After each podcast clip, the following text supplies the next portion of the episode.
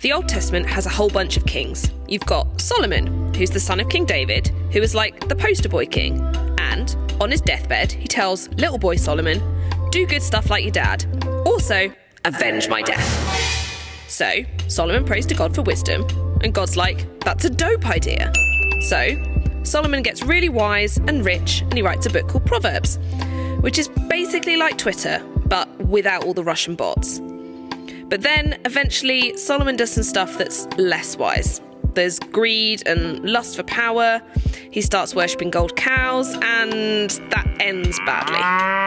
Then you get his son Rehoboam, who again does the whole greed, lust for power thing. Then, because of that, the whole country of Israel splits apart, which is obviously not ideal. He also does the whole gold cows thing again. But then a while later, you get Hezekiah, and you think, all right, this guy's not so bad. Then you get Josiah, who realizes that a lot of the kings have done some really stupid stuff, and we all need to stop with the whole gold cow thing. Leaders provide us with a model, whether as an example or a cautionary tale. So, what can we learn from the kings of the Old Testament? Great. What can I add, really? But uh, we're going to particularly look at Solomon tonight, and uh, our kind of overall title will be uh, that sense in which Solomon had this fantastic sense of favor on his life, and yet there was a fatal flaw. Going to look at both, both the strengths and weaknesses, it helps us to understand, even sometimes when we feel things are really going well in life, the chance sometimes of how those fatal flaws can come. So, here's a little of the story of Solomon and the things we might be able to take from it tonight. Solomon was quite young when he became king, and um, uh, amazing thing at the beginning of his uh, reign, where God says to him, um, ah, Solomon, you can ask of me anything you want. Imagine that, eh? And he could have asked for power, he could have asked for the defeat of all his enemies. But the one thing he asks for God is that God may give him a discerning heart to govern his people. We want to think a little bit about uh, that sense of wisdom that comes from God. So hopefully we'll just put that next slide up. I'm not quite sure what's up at the moment, but um, there's fantastic favor, but a fatal flaw, and a heart for God's wisdom. So this is how it all begins. One of the first challenges that uh, Solomon has is often was the case the king was the kind of supreme court of the day. So when situations arose, even sometimes the most domestic type situations, ultimately the king often had to make judgment on it. And everyone was watching him, this young king uh, who's suddenly there with little experience of life and yet having to face. So he's faced the situation where there are, there are two prostitutes. And these prostitutes been living in the same house. We're not quite sure it was their place of sex business, as it were, but they both had a baby within three days of each other. So this young baby, and uh, one night they're in the house, and uh, uh, in fact the babies are, are, with their mother. So each of them, it says the baby was sort of feeding at the mother's breast, and they fell asleep. And sad as can happen even today, um, somehow the mother rolled over during the night and suffocated the baby, and the baby died. One of those kind of cot deaths that can be really tragic. And uh, in the middle of the night, the mother realizes that her baby has died. She looks across, and her friend in the same house is fast asleep, and the baby's fast asleep as well beside her. So she creeps over, and she must be really careful because she doesn't wake the mother up or the baby. And she manages to take the live baby from the mother's breast, put a dead baby beside the mother, and then end up in her bed again with the other mother's live baby. In the morning, it all blows up. The mum, she wakes up and suddenly realizes the baby is dead. She's absolutely traumatized. But then she looks closely at the baby, as only a mother could really see, and realizes this is not my baby. In fact, that's my baby. And so this almighty row occurs between them. But it's really difficult to be able to decide because no one else, these were just young babies. It wasn't as if they were identical to their mother or anything. It wasn't as if they were living with their family. They were living as prostitutes in this isolated situation. So, so no one could tell, and even neighbors and people around. Well, however you can decide. And it comes to the king. And here's this moment, really early on in uh, Solomon's life, where he has to make this decision. I mean, it's a kind of really significant for the rest of the life. Is it this mother's baby or is it this mother's baby? And then Solomon has this moment of amazing wisdom where he says what seems really cruel. He says, Okay, bring me a sword. They bring a sword. And he says, Cut the baby in half. You think, How cruel. The mother, who was the real mother, immediately says, No, no, no, whatever happens, don't let that happen. She can have the baby. Let, let her have the baby, whatever happens, don't kill the baby. The other mother, who's already lost her, I think, Well, that's fair enough. She says, Okay, then, we'll have, we'll have half each. Solomon looks and says, Give to her the baby, the first one. She is the natural mother. Now, in fact, it seems something simple and yet so profound, but this spread like wildfire through all the villages. And it was the kind of story you could keep telling around a campfire, you know, and, and everybody was in awe of this sense of here's this young king with such amazing wisdom, and, and so it developed from there. In fact, he was known as the wisest person who'd ever lived up to that time. And uh, people came from all around the world to hear his wisdom. It says that, uh, and there's a great sense here of that divine wisdom, that insight into life itself, that's interested in the whole of life. He said he studied every plant, every animal his day. He could tell you details that people would wonder about, the, the natural world around you. He was a poet, he was creative, he was artistic. He wrote some amazing verses. And there's something about uh, somehow when you're living under God's fantastic favor, the whole of life is affected by that. The next of our slides goes on to say that, uh, in fact, uh, this is his prayer, by the way, at the beginning give to your servant a discerning heart.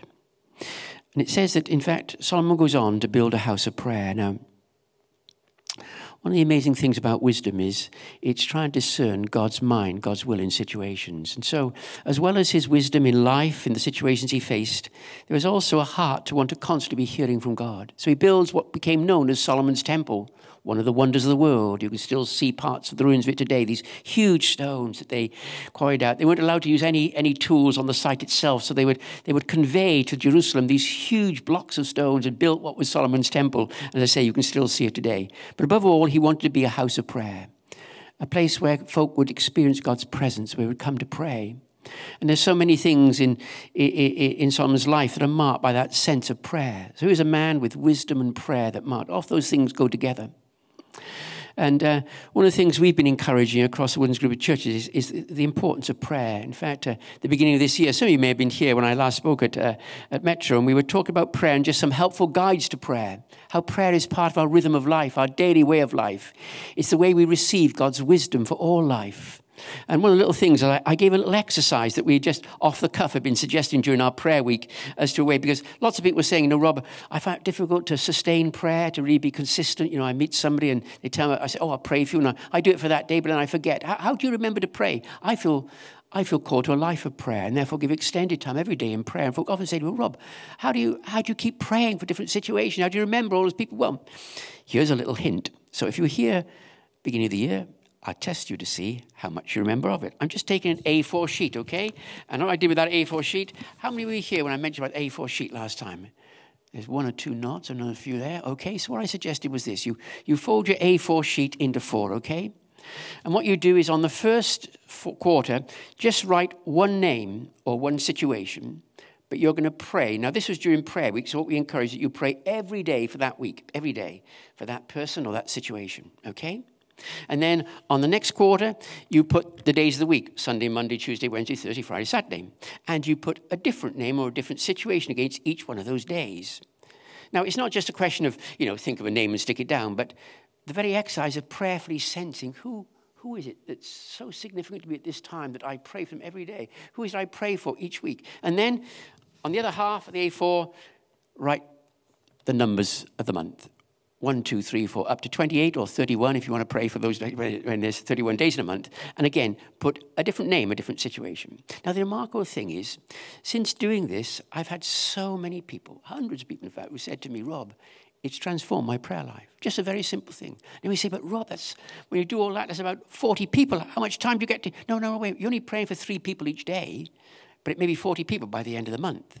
But the very exercise of prayerfully sensing, God, who do you want to put on my heart to regularly pray for and consistently pray for, can be really effective.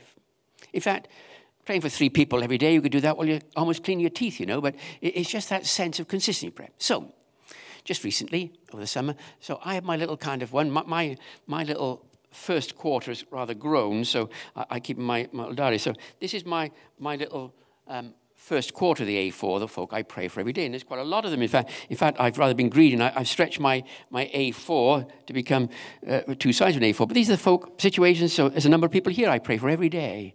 There's lots of people around the world I pray for every day. So here I am. Um, it's a Wednesday morning. I'm out with my wife Pam for coffee. And in fact, always I just use opportunities in the day to be able to pray.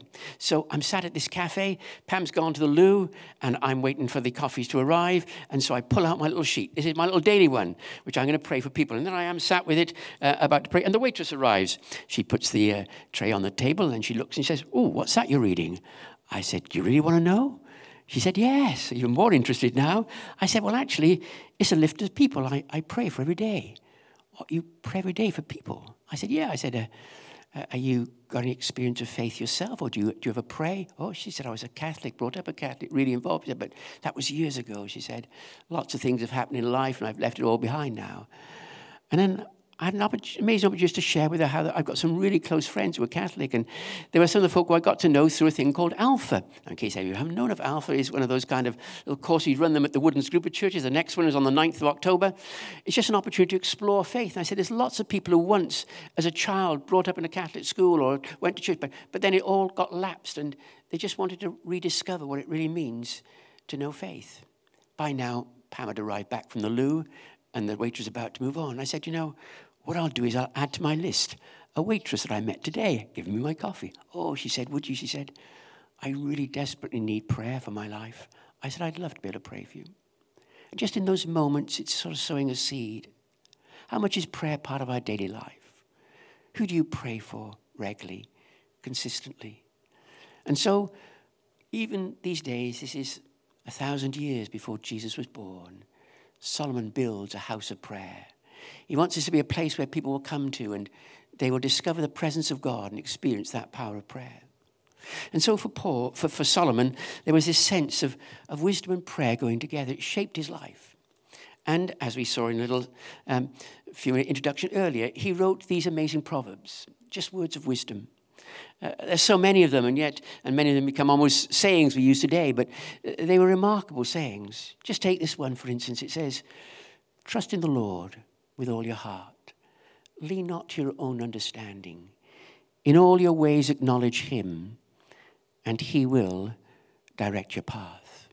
And what he's saying is if, if, you, if you really want to know God's guidance for your life, God's direction, then first of all, you must be willing to trust Him. But you must trust Him with all your heart. And so for for Solomon, this became one of his expressions constantly. Even when he first, God said to him, What do you want me to give to you? He said, God, give to me a discerning heart, a heart that's wholly devoted to you, that trusts in you wholly. And it says, Don't lean to your own understanding. It doesn't mean we don't use our understanding. It doesn't mean we don't use the insights and experience we've got, but we don't lean on that. We trust in God. Don't lean on it, but in all your ways acknowledge Him, and He will direct your path. And God does that in many different ways. Above all, that's the power of the Word of God, the Bible, in guiding us. There's amazing words in Psalm 119. It says, Your word is a lamp to my feet and a light to my path. And often when God is guiding us, it's both those things. Sometimes it's just about the next step.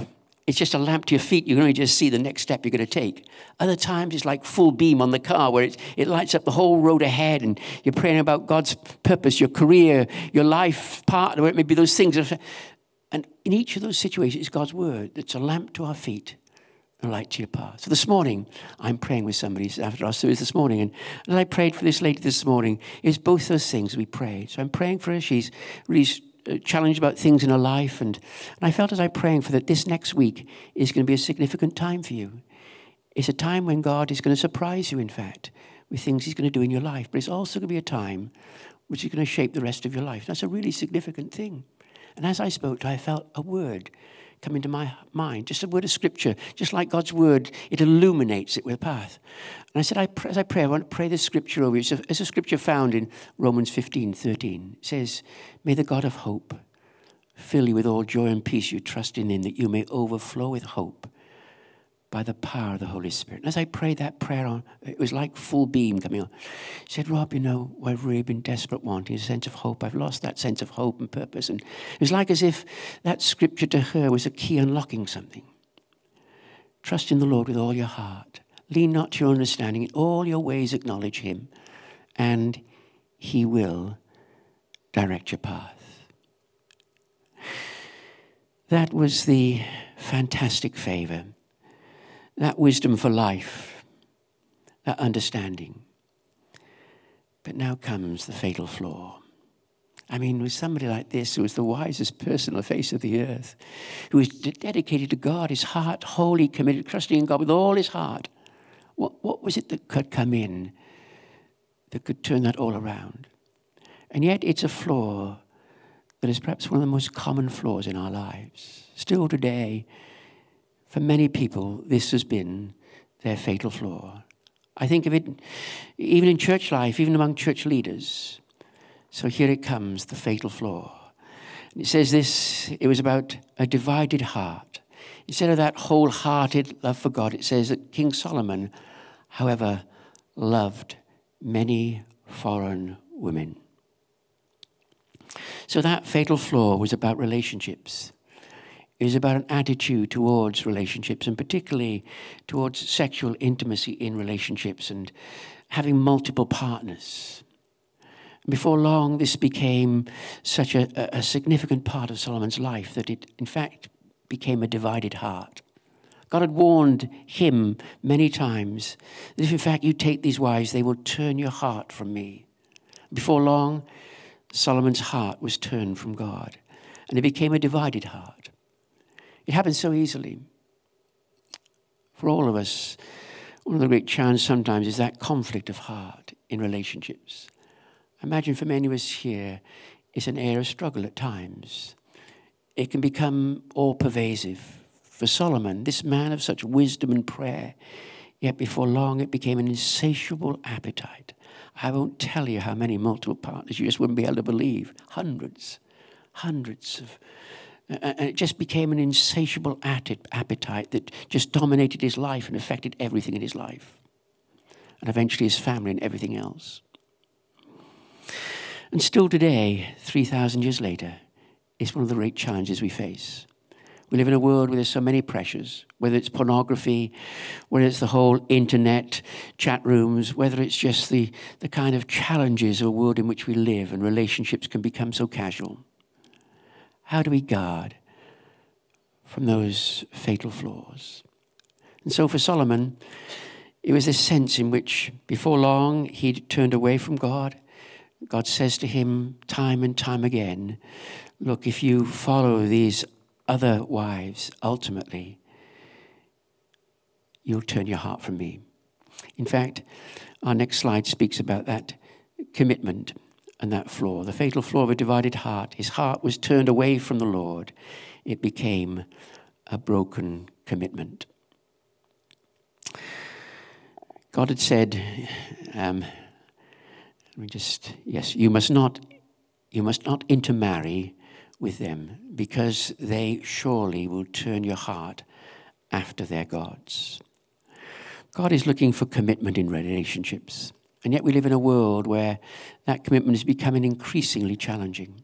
I imagine here there'll be a number of people who've been brought up in a broken home where maybe even early in life you had the heartache of your parents breaking up and or else friends around you where eventually it almost becomes that we think this is the norm. Is it possible to sustain a, a really meaningful happy life married life? And that becomes a real challenge at times as to you know is that really possible and i want to say tonight i think i think i've been married most likely longer than most of you have been alive and I can genuinely say that in that marriage, it is sweeter today than it was when we first got married. There's a richness and a fullness. There are some things in life that mature with age, a good wine. In fact, the older it is, the fuller it is, and the sweeter it is. It's not just that everything has to get tired and wear out and become, as it were, stale and dry. And, and sometimes almost folk feel, you know, marriage, if you to stay with the same partner for a whole lifetime, yeah, God has designed us for commitment in our relationship with Him and with one another. Now you might well say, but Rob, what happens when, you know, you mess up in life or things go wrong? Or, I mean, maybe even some you say, but Rob, uh, when you say about that shared commitment and what it really means to have a life partner where you share those values, but suppose I, uh, you know, I had a boyfriend or girlfriend before I became a Christian who wasn't a Christian, and I still carry something of the challenge of that. Or, or I got married to someone before I was a Christian, now I am a Christian, what do I do now? Or, or I'm going out with someone who's not a Christian at the moment, but I'm, I'm really believing and praying they will become a Christian, and all those kind of different situations of life that we face. One of the amazing things with God is, is not that He ever gives up on us. We need to realize that Solomon himself was the son of David. David, in fact, committed adultery. Not just adultery, but he tried to cover it up, even with uh, organizing effectively the murder of, one of his own people that was one of his leaders. The tragedy of it all, eventually, uh, the person he committed adultery with, Bathsheba, she has a baby and the baby dies. There's lots of heartache and distress around it all. And eventually, David marries Bathsheba, she becomes his wife. But it's a messed up situation. And there comes a moment where God speaks prophetically into David's life. In fact, it's a prophet called Nathan who he uses a story to stir David, and it's a story about how there was a king and he had vast flocks of animals, and a friend came for supper, and the king decided instead of taking one of his animals, there was this person in his kingdom who only had one little lamb that he loved. Even went to bed with his little lamb and looked after it and cared for it all the time. And it was like his, you know, his closest friend, as it were, in life was his little lamb. And the king orders, instead of having one of his flock, he had thousands of them, go and take this man's lamb and slaughter it for supper. When David hears this story, he's absolutely livid and says, Show me this man, whoever he is. And Nathan says to him, You're the man. You're the man. You're the one who's taken another man's wife this man who was serving you on the front line of your battle, and you've taken him, he's taken his wife and committed adultery. And when he hears those words, he's deeply convicted. In fact, it actually records in Psalm 51 how he cries out to God. And he pleads with God, Oh God, against you, you only have I sinned, Lord. Oh God, wash me clean. He asks, Lord, restore to me the joy of my salvation. There's a complete change of heart one of the remarkable things in the Christian life. It's not just that, you know, uh, something's happened in our life and is at the end then forever for the rest of our life. I've got to carry the scars, the wounds, or I, have been, I disobeyed God in doing this. Does that mean it's the end? No, God is always willing to forgive. The real challenge is if we're willing to listen to God and to respond to Him. The challenge that Solomon faced was that when God had said to him, in fact, that you must not intermarry with them, because they surely will turn your hearts after other gods. He just kept on doing it. And eventually, God says, Okay, Solomon, if that's your attitude, then I will tear the kingdom from you. God gave him so many opportunities. The challenge often in our lives is about that willingness to be beaten. Even when we make mistakes or even when we're not too sure about situations, are we open to hear from God? It's about commitment in relationships, about faithfulness. God means marriage. That's why it's an, until death do us depart, richer, poorer, sickness and health. What does it mean to be really committed? You say, but Rob, you don't know. I just saw my parents a really acrimonious relationship, or I just saw it fall apart, Rob. But there's always the potential for God's love to make a difference. There's something amazing about God's love. that record we have in Corinthians 13 that it's a love that keeps no record of wrongs. So many relationships struggle because we don't just keep a record of wrong, we keep a detailed record. And next time there's a problem, I'll remind you remember you did that before, and you said that before, and you were doing that before, and before long. why is it to have a relationship where God's love that wipes that slate clean, that is not self centered and self seeking, but God? And it's that sense of God's love that can make a difference to relationship. Whatever that relationship, there's always that redeeming grace of God, but it's the extent to which we're willing to be open to that. How do we build relationships that last? What does it mean to be committed? You say, but Rob, what about, what about when there's committed relationships and in that committed relationship, maybe a, a person that's been your soulmate, you've lived with, you've shared your life with, you've been one flesh with, and, and then they die. What happens then when you, that's the person you've been committed to? Is it okay then to marry again?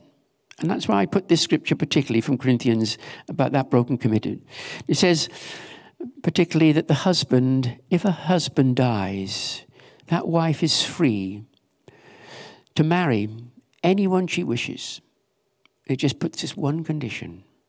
But he must belong to the Lord. You see, marriage is about a commitment of life in which there's a shared values, a shared vision, a shared heart.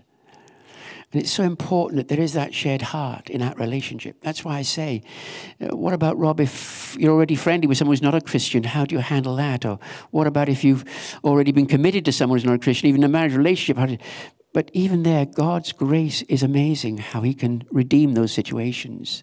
The real challenge is to what extent am I really open to be obedient to God? This is one of the Proverbs.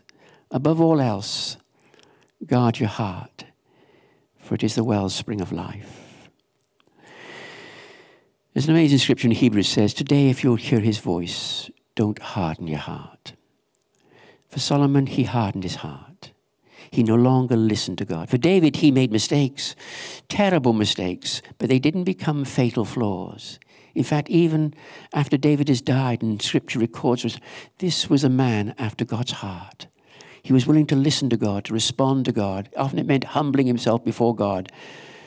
And for us today, the most important thing for us in our relationships is that we're open to that voice of God. Whatever situation, it was sometimes they can be really scrambled egg situation. Rob, you know, somebody I met before as a Christian or someone I'm praying about who's not a Christian, but, but, but are you open to God's voice in that relationship?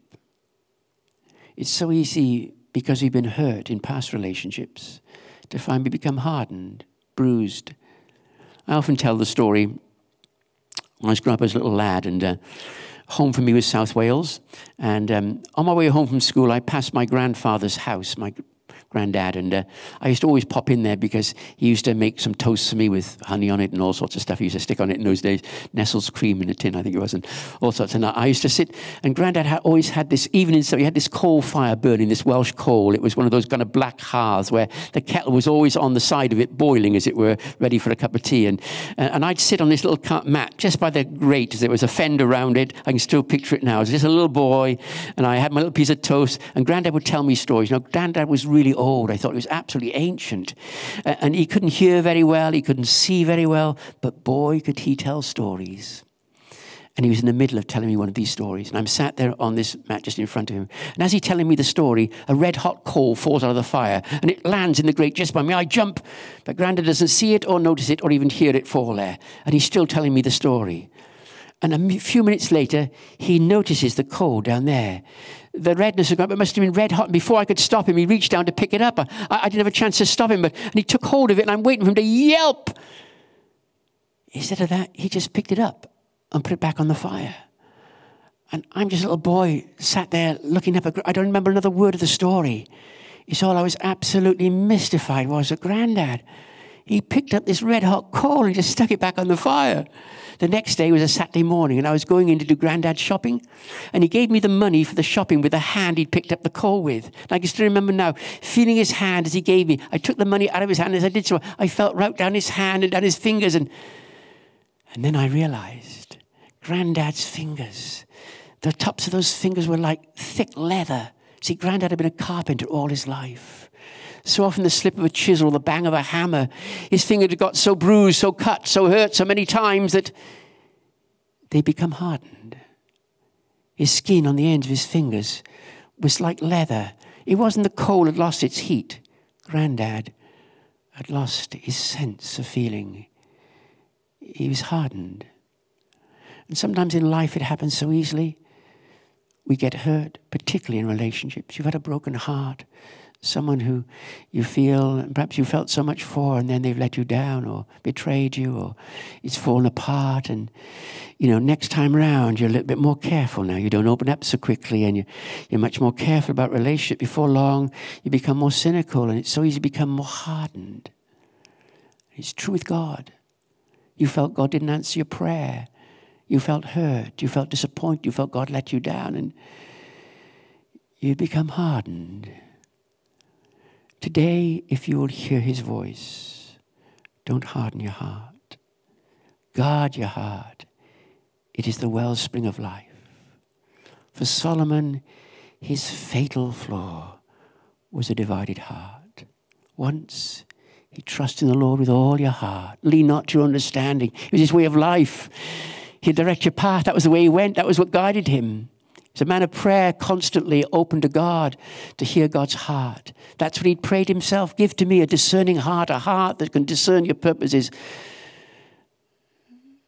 But that conflict of heart and relationships eventually divided his heart. Just as God has said, You will turn your heart from me. It easily happens. For us here tonight, maybe relationships we're in or have been through or hurts we've experienced that now tend to shape our attitude to relationship and to God. What does it mean to be open? Above all, even if you were to come to me tonight and say, Rob, what about this situation? I'm in this relationship. They're not a Christian, or I'm just praying I might become a Christian, or this or this. I, I'm not going to tell you what to do. But I am going to say to you, above all, be open to his voice. For David, even when he'd messed up so much, yet he was willing. That moment when Nathan spoke that prophetic word, immediately he heard the voice of God responded, Restore to me the joy of yours.